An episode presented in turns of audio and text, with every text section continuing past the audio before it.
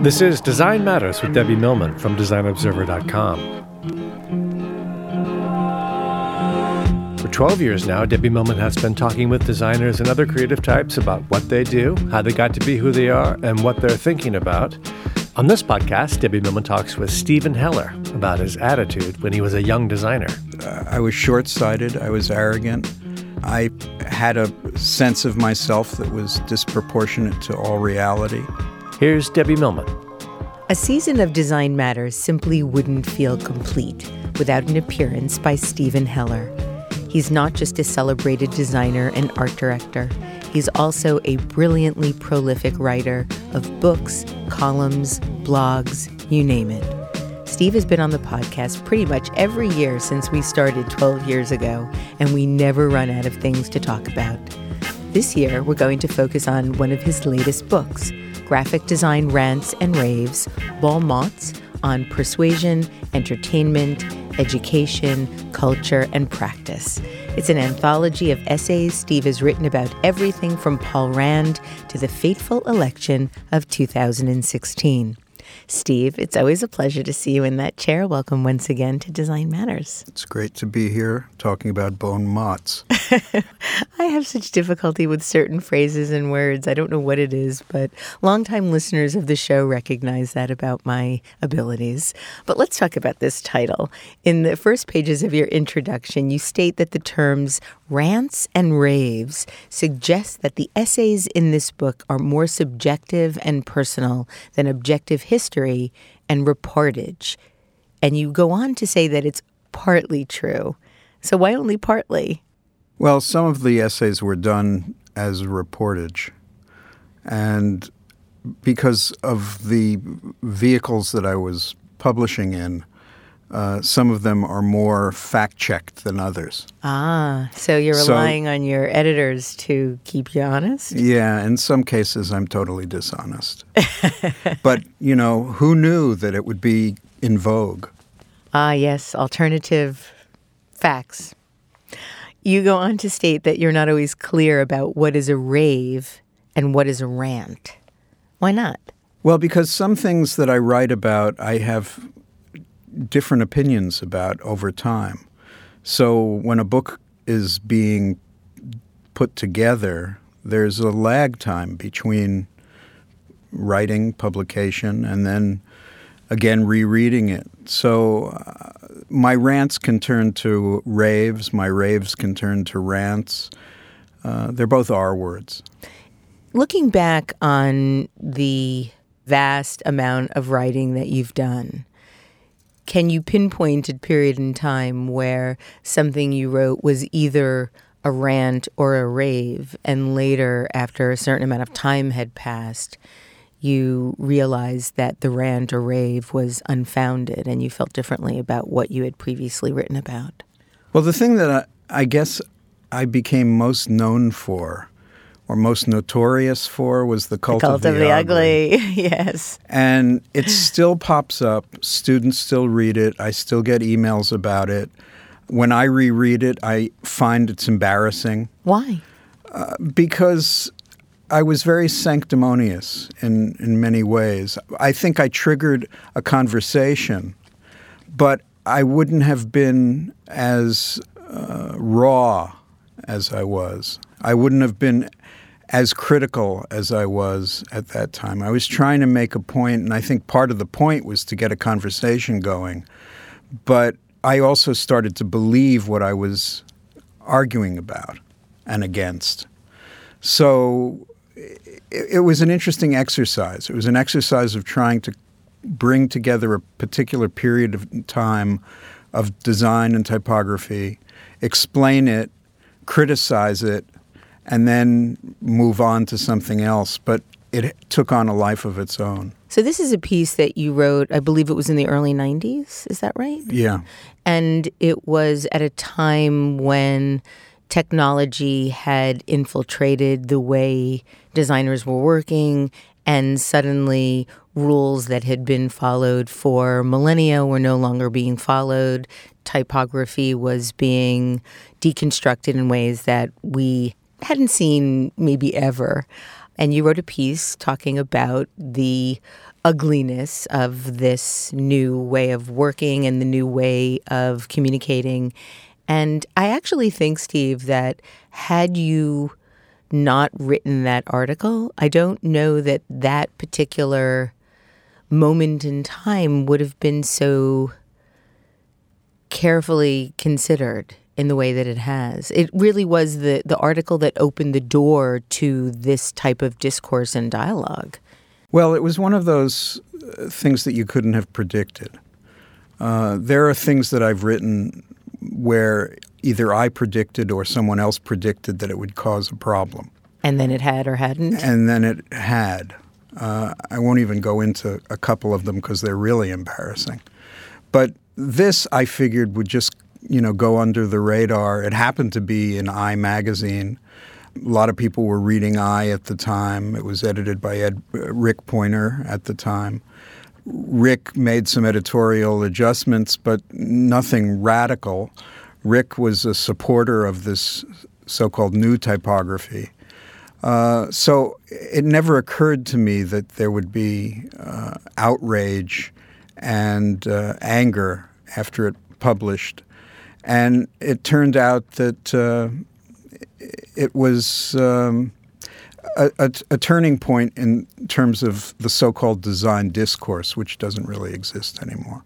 Well, the notion of design criticism has greatly changed in the last 30 years. And you write about how back in the 70s and 80s, there was a gentleman's agreement not to portray work in negatives. And back padding was de rigueur, and few designers really and truly wanted critical journalism that would tackle graphic design in the same manner, common to books, film, theater, and architecture. Why was that the case?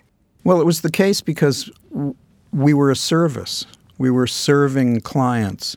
There was no infrastructure for the kind of criticism that was journalistic we were a trade, and trade magazines basically ruled the roost. So if you were going to show something, you were going to show the best of something. If you were going to show the worst of something, it was clearly marked, this is bad, don't do it. Mm. As opposed to this has flaws, and these are the intellectual reasons or the philosophical reasons why they are flawed. Uh, we just hadn't reached that level of sophistication. Massimo Vignelli had said uh, in order for the profession to really become a legitimate profession, it required a certain amount of critical discourse and critical thinking. And I think that was one of the buttons that was pushed to change things around. Was the cult of the ugly your first rant? No, I ranted before. I, I had written a lot about illustration and cartooning and politics. So I was used to ranting about political things through the lens of caricature and cartoon. But it was pretty much the first time that I stepped out of the arena of showcasing uh, contemporary work or recording historical work. As you started writing more critically, you describe how you learned that many thin skinned designers only favored design criticism when it was not about their work, and few acquaintances turned a cold shoulder to you because of the opinions you wrote about and shared. Any particular anecdotes come to mind about who turned that cold shoulder? There are a few who will remain nameless, but First of all, humor is always when somebody else slips on the banana peel. And that's what it was with this. You know, there's a certain Schadenfreude uh, when you're talking about somebody else in critical terms. You're not in the firing line, someone else is. You may agree with it, and you like that. You take pleasure in that person's pain. I started doing a column in print magazine called The Cold Eye. Martin Fox, who was the editor at the time, came up with that title. Uh, and I was pretty much the only cold eyer for a couple of years. And I remember writing something about uh, a magazine, a very popular magazine. I think it was called Rolling Stone. Mm, and the one. the design had changed considerably from one art director to another.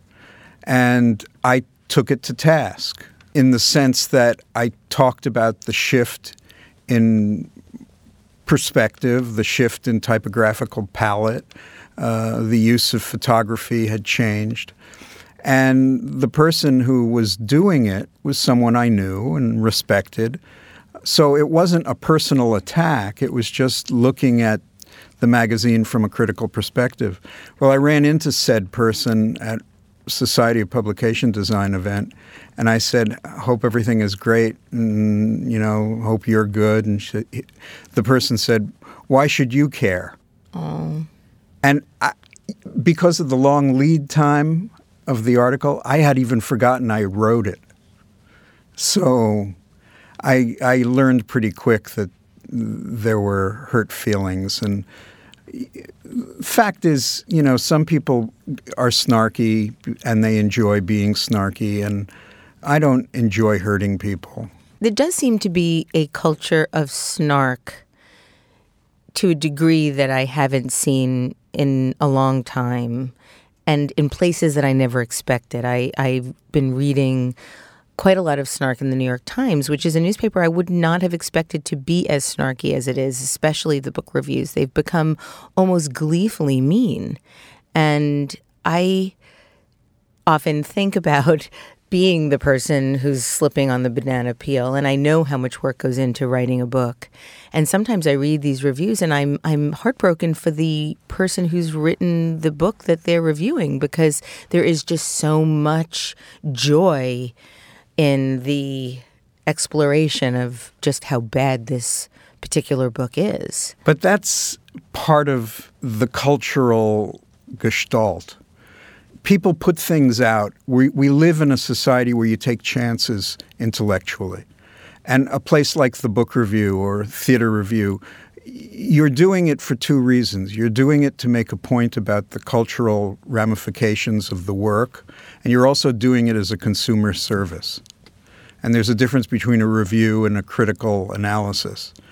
And if you go back in history, you'll see these arguments. I mean, there was that great film about Gore Vidal and William F. Buckley, you know, at each other's throats, hated each other's work. And there was a political agenda, there was a social agenda.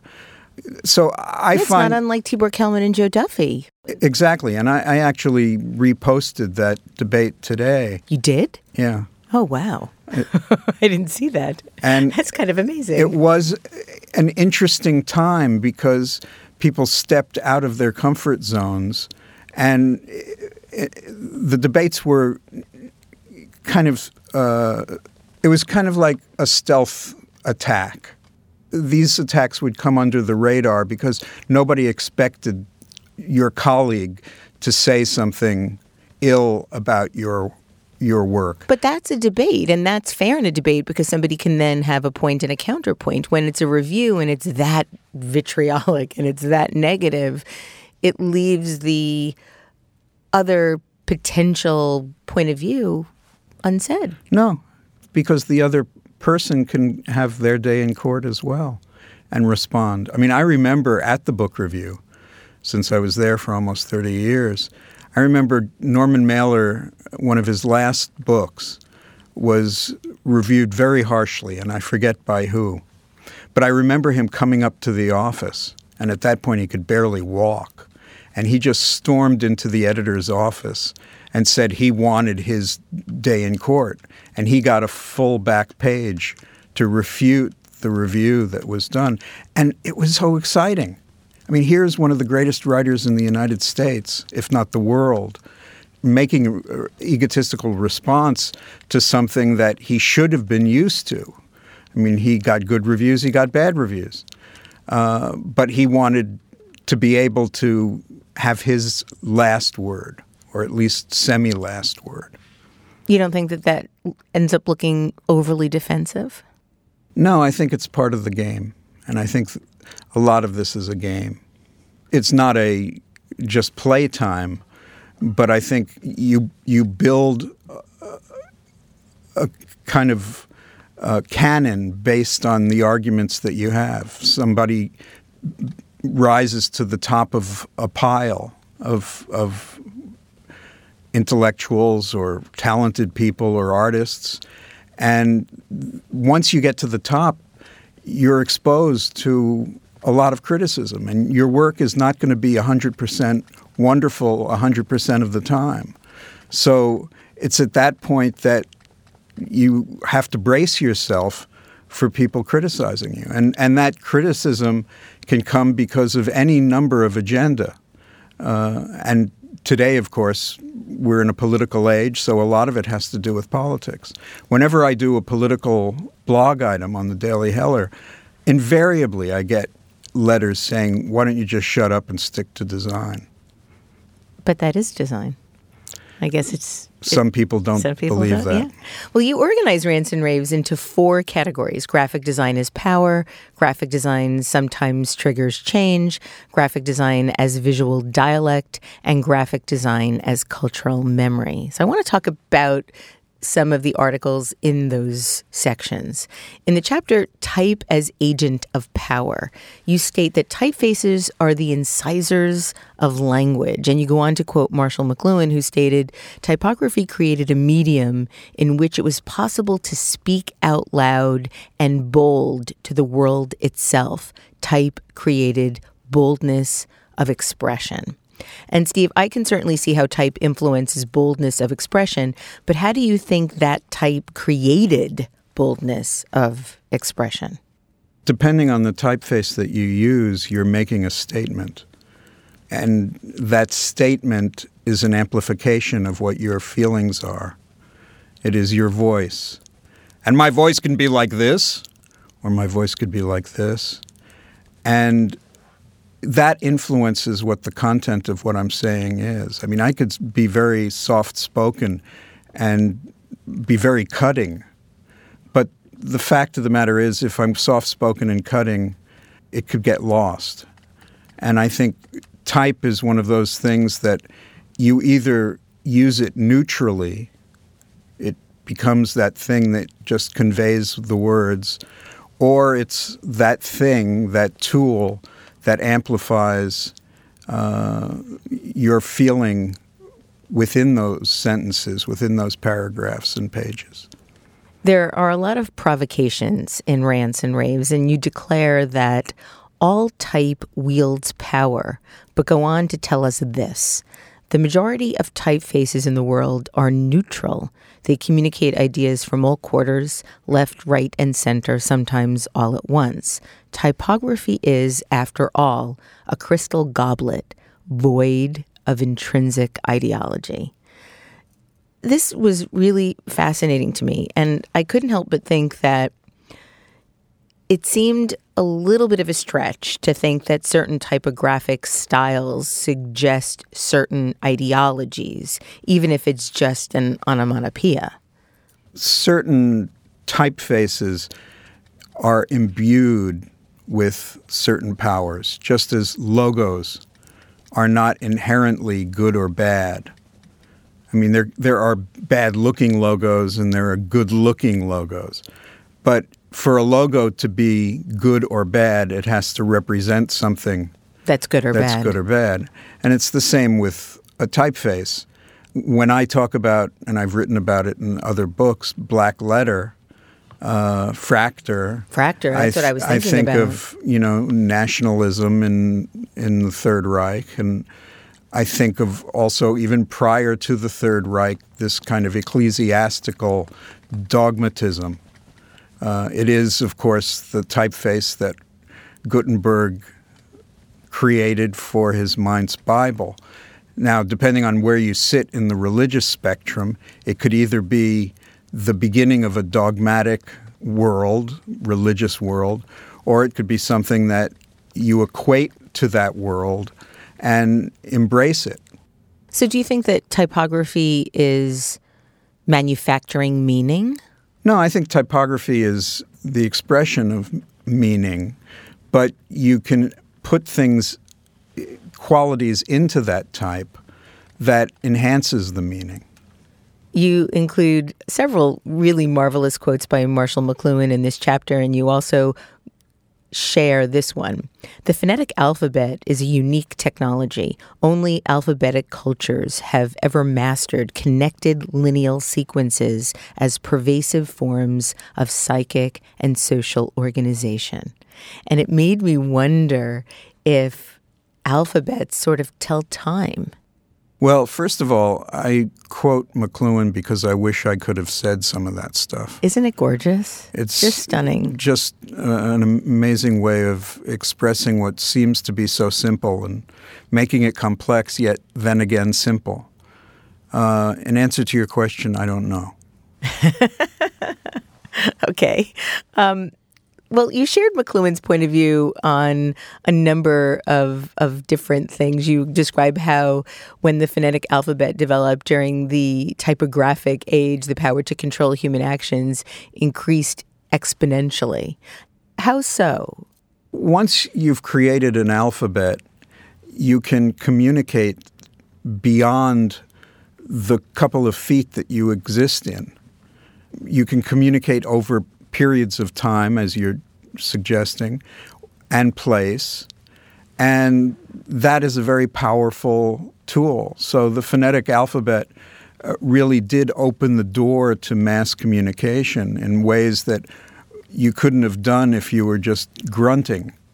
Uh, I just saw that movie on Turner Classic Movies, the year 1000 or something, and it's just these guys that look like really bad hippies grunting to one another. And you got to think, boy, that must have been a horrible time when Neanderthals just went, uh, uh, uh, uh, even if they had some expression in their voice.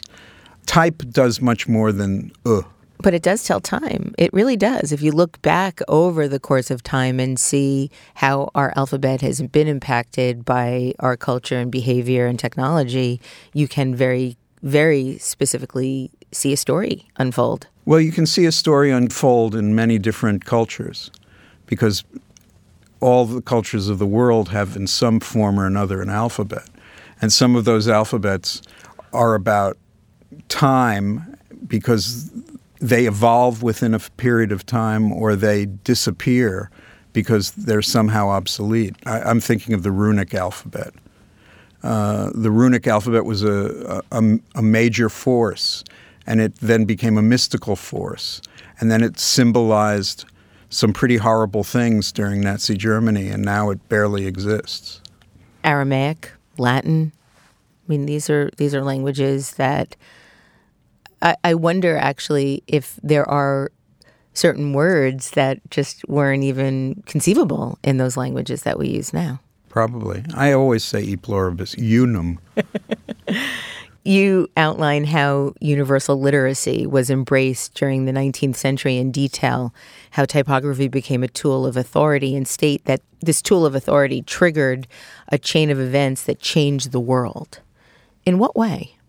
Well, just having something written down that came from a source other than yourself, uh, that came from a higher power, is going to change the way you view uh, the world. And of course, when we started seeing printed books, the world was primarily illiterate.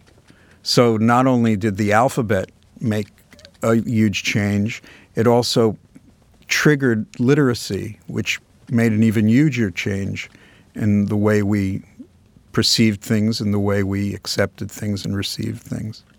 You pose a question in Rants and Raves that I'd like you to answer. You depict how, at one time, the poster once held sway and could motivate and inspire and indeed change the world. Do you think that a poster still has the ability to do that?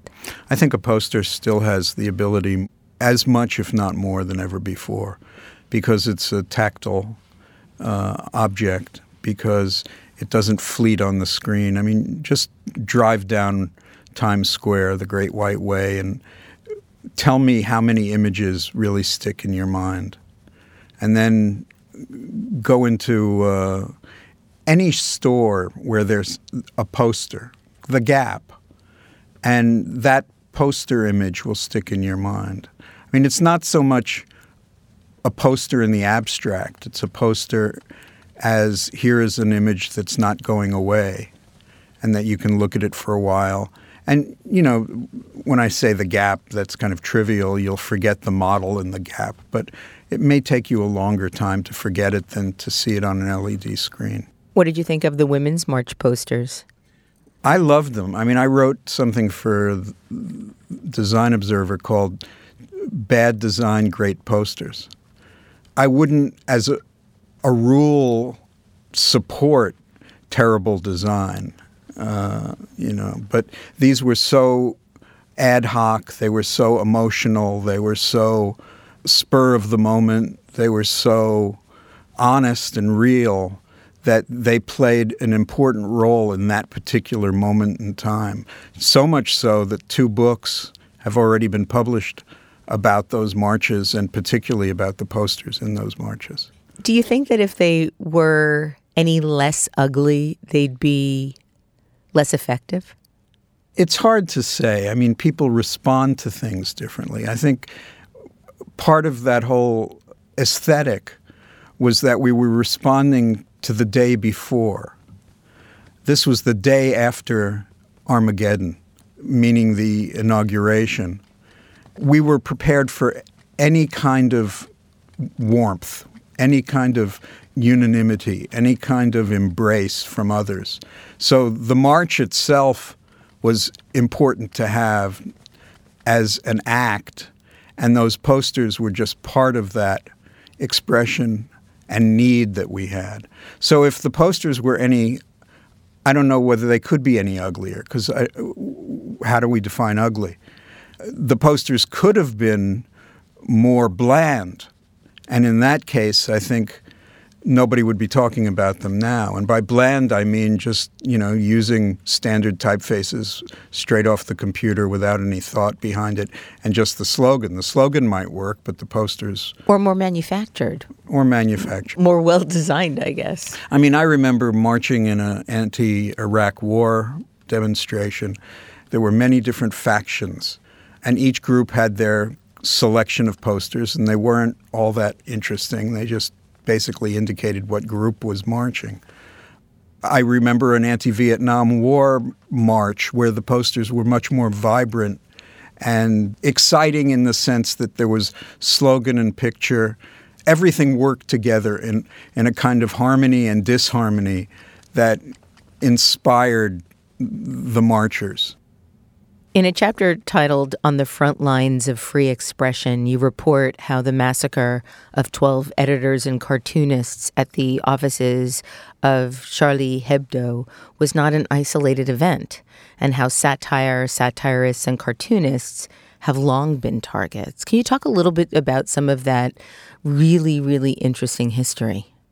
Drawing pictures and publishing pictures has long been a very powerful weapon. And it was a weapon during World War One. It was a weapon during World War Two.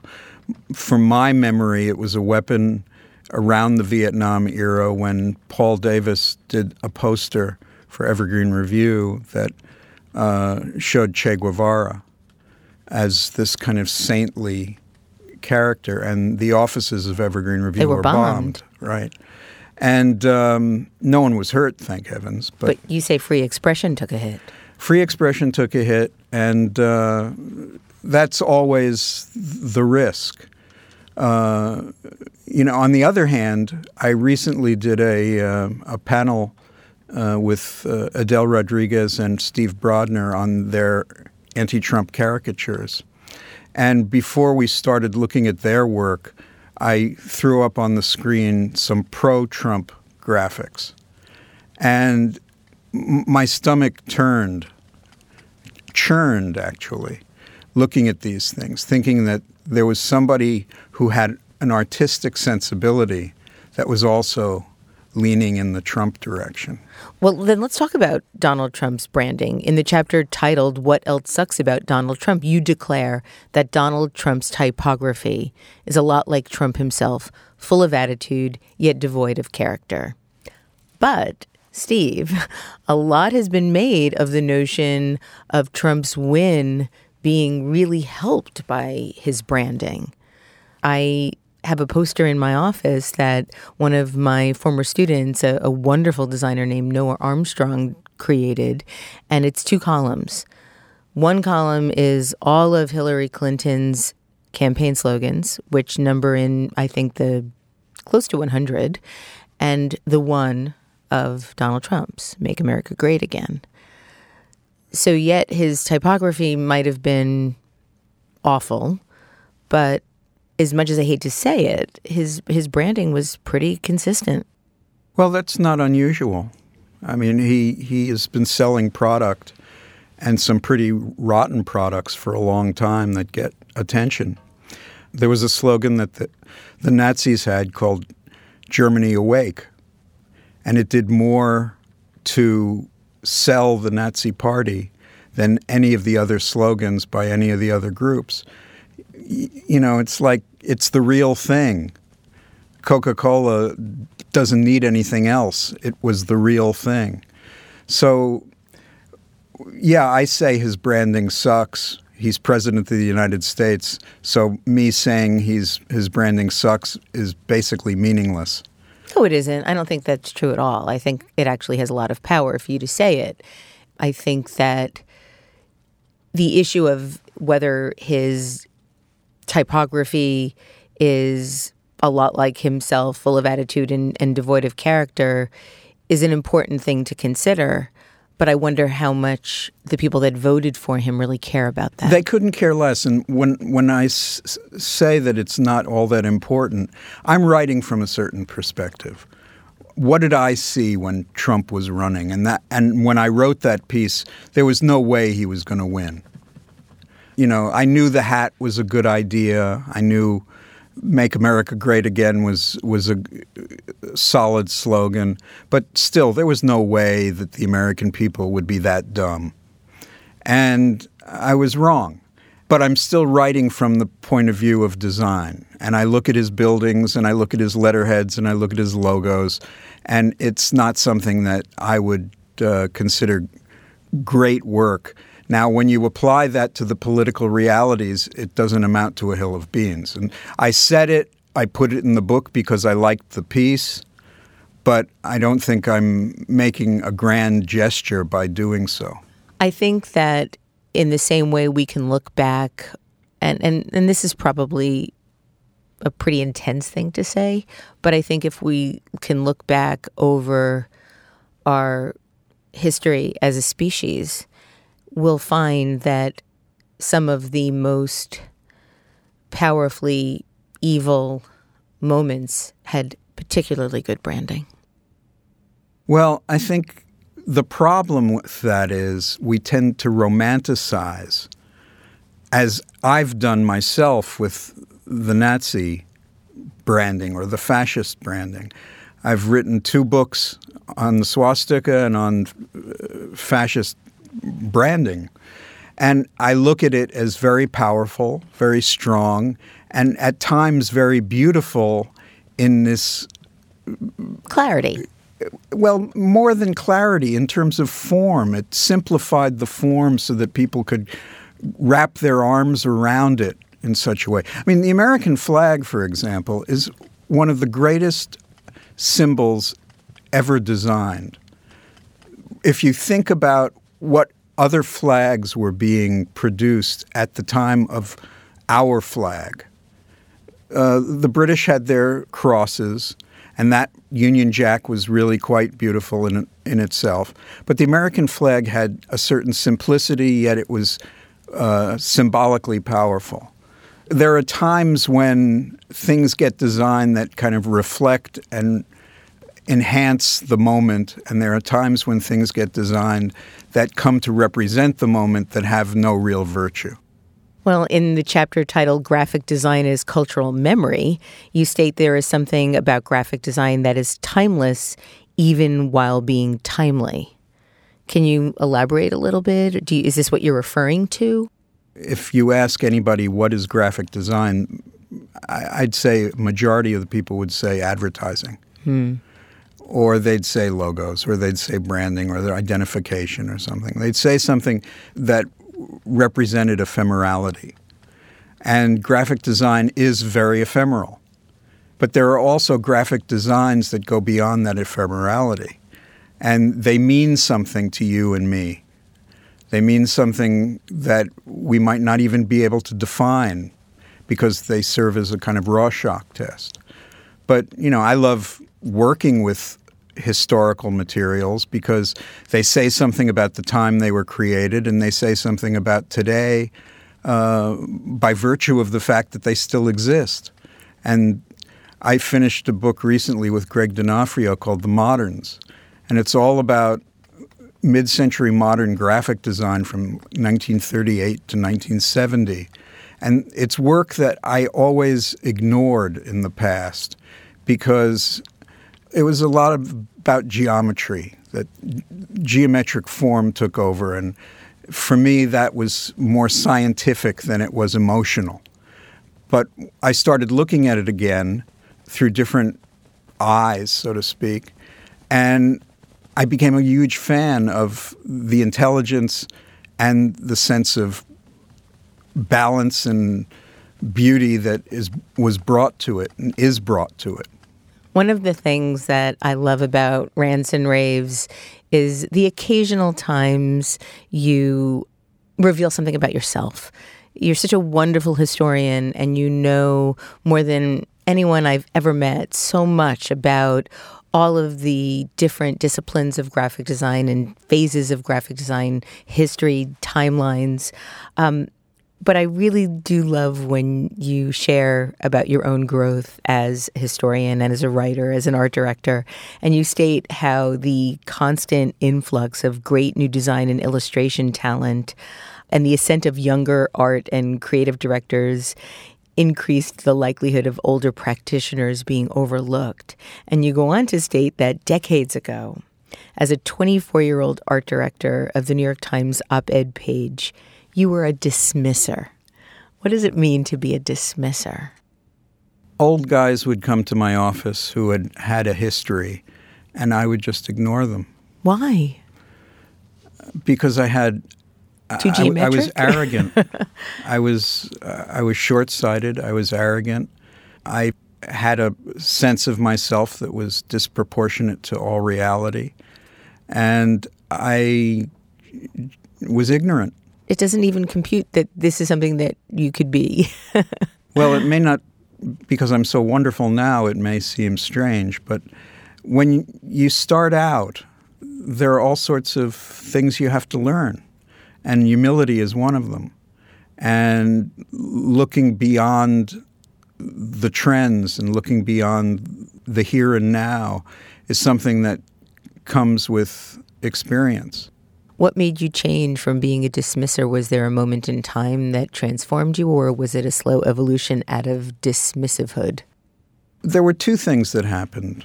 One of the things I dismissed, and I'm embarrassed to even say it, was I dismissed Pushpin Studios. For the listeners that can't see me at the moment, I am agog. My, Well- my jaw has hit the floor. You and Seymour Chwast, one of the founders of Pushpin, are, are best friends. We're best friends, and uh, I've written articles and I've edited books about Pushpin, so it is a little counterintuitive. But I was also very young, and Pushpin was at the top of its form. And when you're very young and somebody else is at the top of their form, you want to get to the top. And if you get to the top, you push that person or persons or thing over. That's just the way things work. It's called evolution, revolution, uh, nonsense, whatever. And one day I was having uh, lunch with uh, Ed Sorel, the, who was one of the co founders of Pushpin in the very early days. And he said, You're being a jerk. And he, he said it in a very pleasant way so I could hear it. And I just took that to heart and started looking at the pushpin legacy in a different way. And time passed, uh, knowledge came, I changed. But there were other points at which I found enemies, so to speak. Uh, I, I think there's a dynamic that one has, whether it's in a creative field or a non creative field, where you set up a straw dog. And my straw dog then was pushpin, and then it turned to something else, and then it turned to mid century modern. And uh, the more I learned, the more I realized I was being ridiculous. Uh, you, you hear this all the time. People have conversions. You know, they're atheists, and all of a sudden they're agnostics, and all of a sudden they're spiritualists. And that's the way my life has been. I, I change because I meet people. Sometimes I meet those people because they are my straw dog. And I realize I've been uh, limited in my view and my way of accepting. So sometimes a rant can become a rave, or a rave can then become a rant. You pulled that in nicely. you, you, that was a softball, but thank you. My last question to you is about the smiley face. Mythology has it that Forrest Gump designed the ubiquitous smiley face, but you put that mythology to rest. Forrest Gump. Yeah, haven't you ever seen that movie? I have, but yeah, I don't remember. He designed the smiley face. Mm. Um, you put that mythology to rest in Rants and Raves and share the story about its real creator, or we, we think the real creator, Harvey Ball. He was an illustrator at an advertising agency in Massachusetts, and he was commissioned in 1963 to design some public relations lingo that would placate the employees of the State Mutual Life Assurance Company of America, who were nervous about their futures because their company merged with another. And Mr. Ball drew a smiling orb that he later refined into a universal symbol of goodwill. And he was paid $45 and never took out a copyright. I learned this from your book. I mean, it's incredible the amount of knowledge one gains from one Steven Heller tome. Um, so, tell us a little bit more about some of the controversy surrounding the authorship of The Smiley Face. Controversy is perhaps a strong word. You know, The Smiley Face seemed to all of a sudden come about. There are so many of these things. There was a character called the Nebbish that all of a sudden came about, but it was Herb Gardner who created it. He was a playwright. There are all sorts of things that we just think materialize, smiling face being one of them. But for me, the smiling face came about through the WMCA Good Guys, which you may remember. That was, was a radio station. AM right? radio station. And, you know, their call in was The Good Guys, WMCA. It wasn't in a circle, as I remember, but it was a smiling face and two eyes. The controversy, if there was one, was were they the originators or was Ball the originator? And, you know, now we call it an emoji, and there are thousands of these emojis, and we probably know who did some of them, and others don't want to admit to it. Well, they might want to admit to them when they're making a lot of money having made them. yeah, if you can copyright an emoji, but I don't think you can. According to the Harvey Ball World Smile Foundation, Mr. Ball believed that each one of us has the ability to make a positive difference in this world, and any effort to improve the world, no matter how small, was worthwhile. So maybe those emojis are, are part of that effort. I think anything that has a smile should be considered smiley. Steve, thank you for making the world a more worthwhile place through your writing and your words. And thank you once again for being on Design Matters. It is always just a complete honor to be able to talk to you about design. The honor is more mine than yours. Steve Heller's latest book is Graphic Design Rants and Raves. To keep up with what Steven Heller is thinking, reading, and writing about now, visit his blog, The Daily Heller. This is the 12th year I've been doing Design Matters, and I'd like to thank you for listening. And remember, we can talk about making a difference, we can make a difference, or we can do both. I'm Debbie Millman, and I look forward to talking with you again soon. Design Matters with Debbie Millman is recorded at the Masters in Branding Studio at the School of Visual Arts in New York City. It is produced by Curtis Fox Productions with technical assistance by Mark Dudlick. The show is published exclusively by DesignObserver.com. You can subscribe to this free podcast in the iTunes Store.